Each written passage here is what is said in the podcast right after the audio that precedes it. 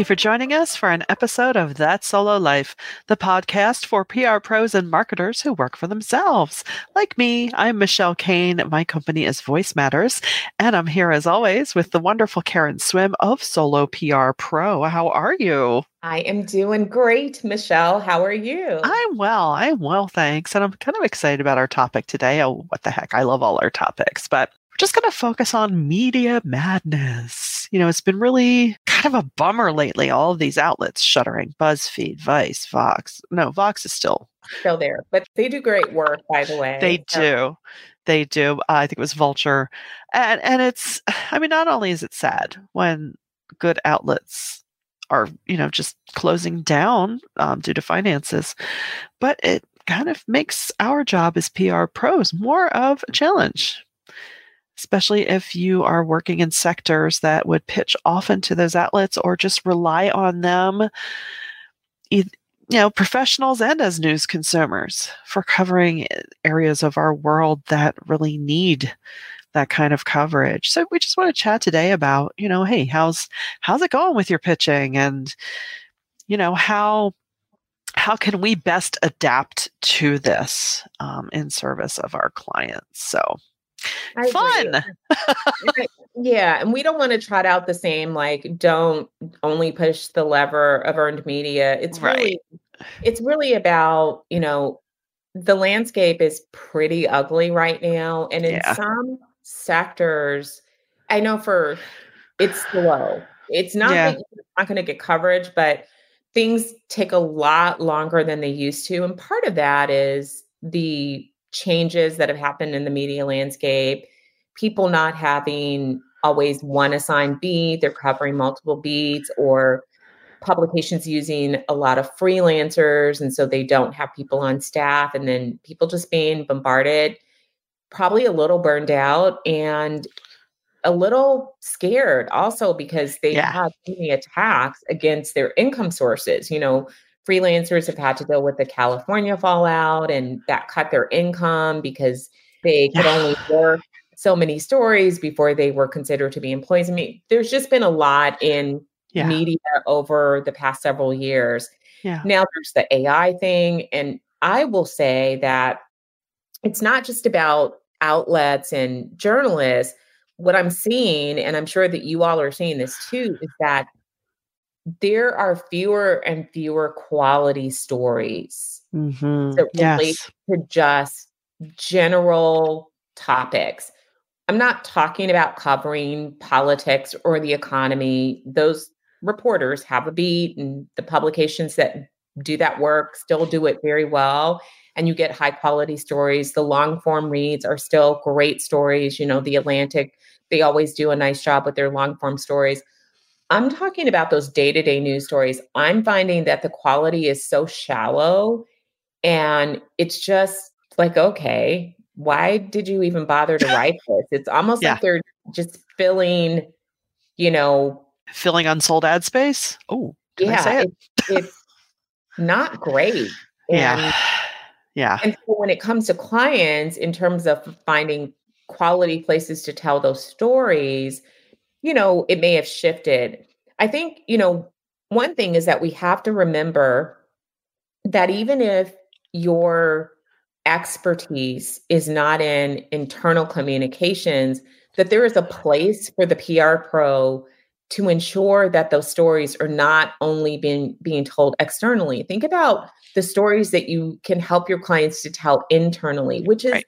vitally important in these times as companies are dealing with reductions in force, they're dealing with talent recruitment, they're dealing with policies that may be shifting, they may have some employee discontent, the great resignation, all of the things that are happening at work.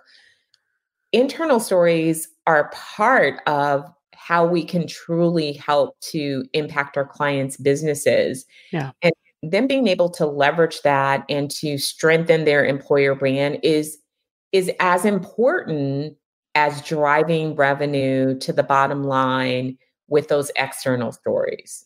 Yeah, that's so true. And, you know, I know many companies, especially larger corporations, are very good at their internal comms and they know how to fold it, you know, to weave it throughout.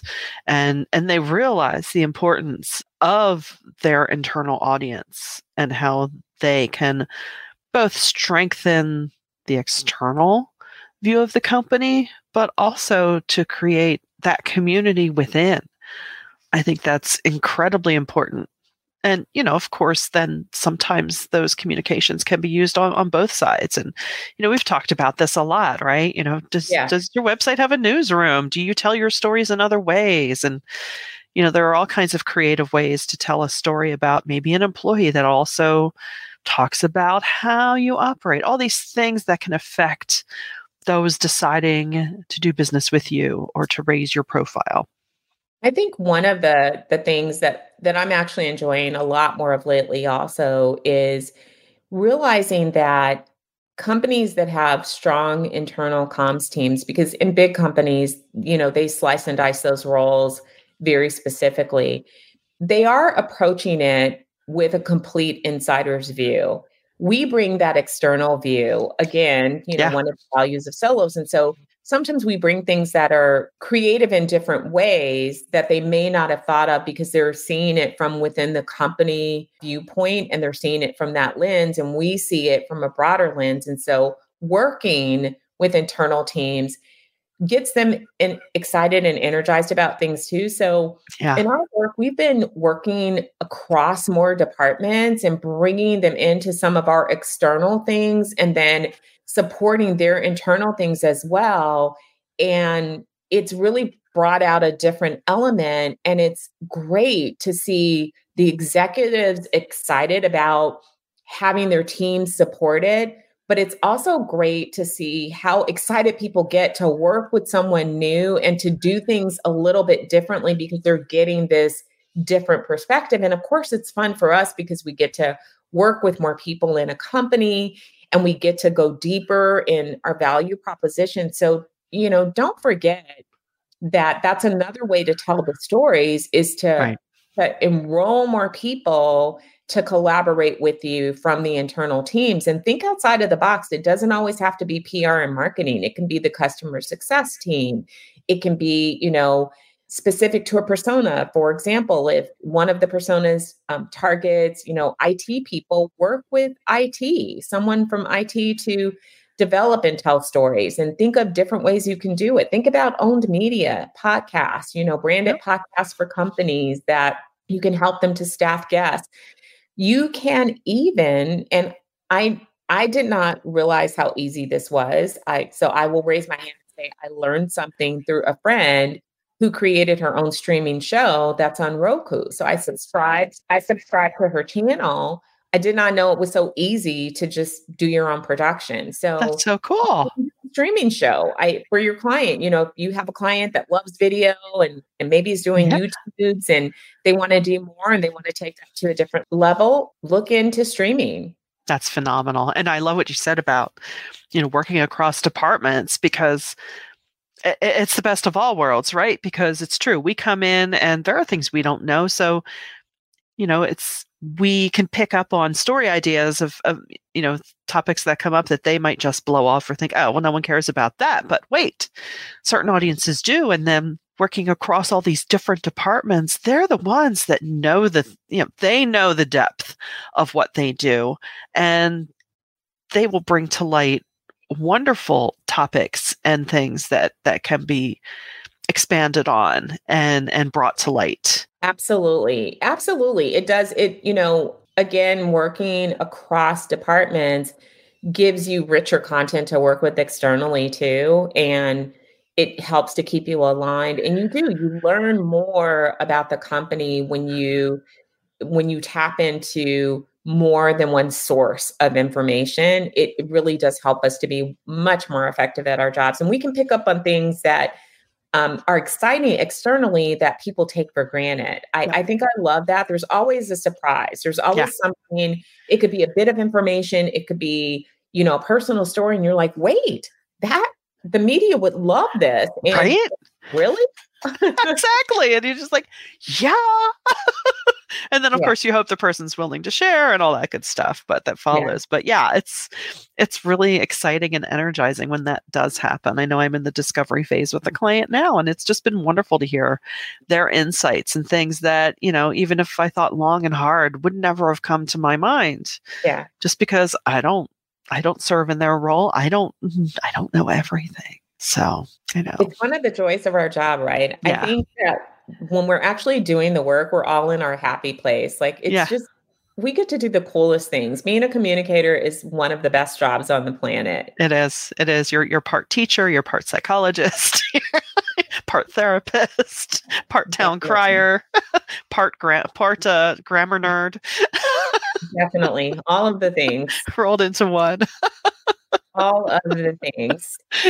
so so yeah, you know, uh, we even though the the landscape is you know ever changing we don't ever want you to feel uh, frustrated or demoralized. Yeah. you know if anything it's and i think it's also part of the dna of the role that we serve. It's like okay that's not going to get me down. How else can we do this?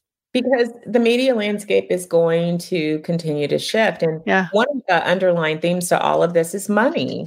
There you know yes media shifted away from subscription models with the internet and everything was free and accessible and they switched to advertising models and advertising dollars have kind of dried up.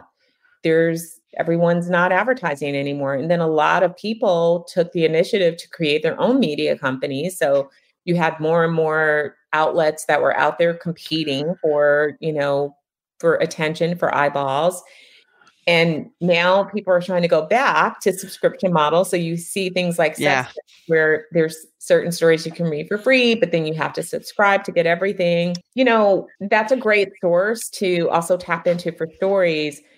But I just think that because the models are all over the place, like how many people are you really going to get to subscribe to just individual stories rather than an entire mm. outlet that's filled with a variety of stories. Yeah. I it could work for individual creators to have enough interest to sustain them, which is I think is fabulous and I'm always here for writers taking charge of their income and and having ways to be directly paid by their audiences because I think that's an important avenue, but as a media business model on its own, it's probably yeah. not the way to go. No, I, I, I don't think so. You know, you probably think of something like a sub stack, which many writers are setting up. But yeah, as far as yeah, you know, trying to get our client stories out, it's not doesn't quite a lot doesn't quite line up. So yeah, I wish there was an easy answer to it. And yeah, there's not. There's digging and searching for reporters that are a fit regardless of where they write, you know, yeah. searching for people that will best tell your client story and tell a rich story. Yeah. Trades are, you know, just the lifeblood, I think, for so many of us because yeah. deliver. They may not all be tier one outlets, but um, they really deliver on the promise. They, you know, you can find your audience with trades and and you can get quality stories you can get byline opportunities they're still they're still doing the work. Yeah.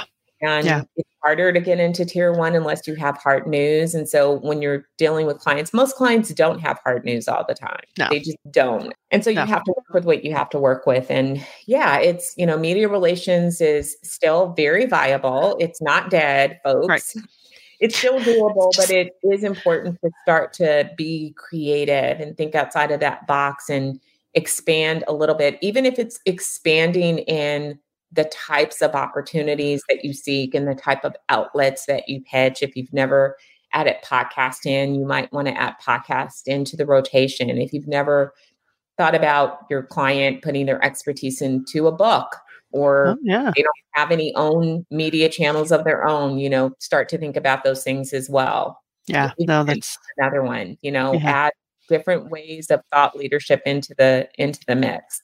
Agree, agree. And like with anything, manage those expectations. That's those those those teachable moments, you know, because we all still have those clients that are saying, "Get me on the Today Show." Yeah. yeah. Which we have to just, you know, calmly say, Well, now what exactly are you expecting to accomplish? and I mean, sometimes success can also, you know, we have a client and we just did a campaign and we delivered way above and beyond what was. Of course, expected. you did.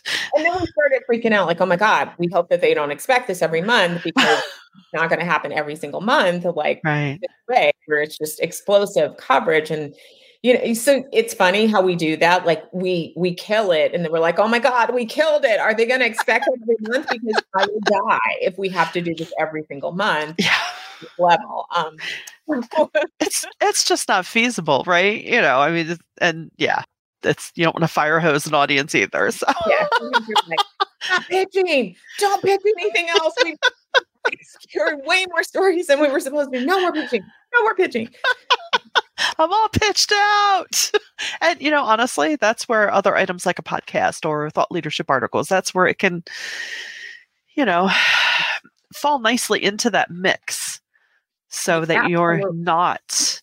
You have to mix in the, the longer term opportunities, although yeah. these days everything seems to be a longer term opportunities. Yeah, but right. You want to get you know the the shorter term term things but you want to focus on the long long game too and things, you know, like podcasts, you pitch them, you're not always going to get immediate responses. You will not always be able to book guests within the week or the month. Um, right.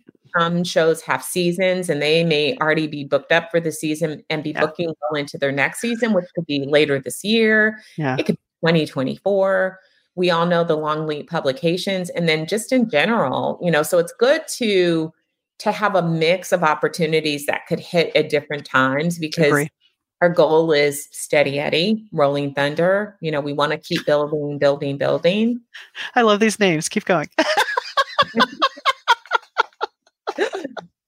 no, it, it's it's true. It's true. And uh, as I couch them, you know, these opportunities to talk about yourself, you know, as as a, as a business, you want them to be valid and and to be in a variety of, of places it's it's always going to serve you well so wow. Yeah and i mean i love to hear from solo pr pros who are doing anything yeah in the metaverse because it's been declared dead by many media outlets but I have definitely seen some success stories from people who are are doing really mm. creative things there. So I realized that even Mark Zuckerberg has now stopped talking about the metaverse. We're not hearing anything about it. I believe that they pulled jobs away from that sector, yeah. but if you're doing something there, and you're doing it for your clients, we'd love to hear about it because that's a topic that we've not addressed here. That is true. Yeah, we would love to hear your stories. And honestly, we want to hear your experiences in general. How are you finding things?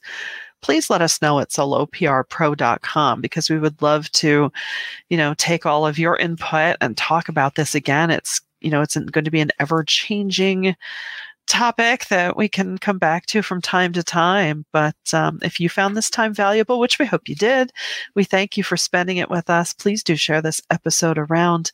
And until next time, thanks for listening to That Solo Life.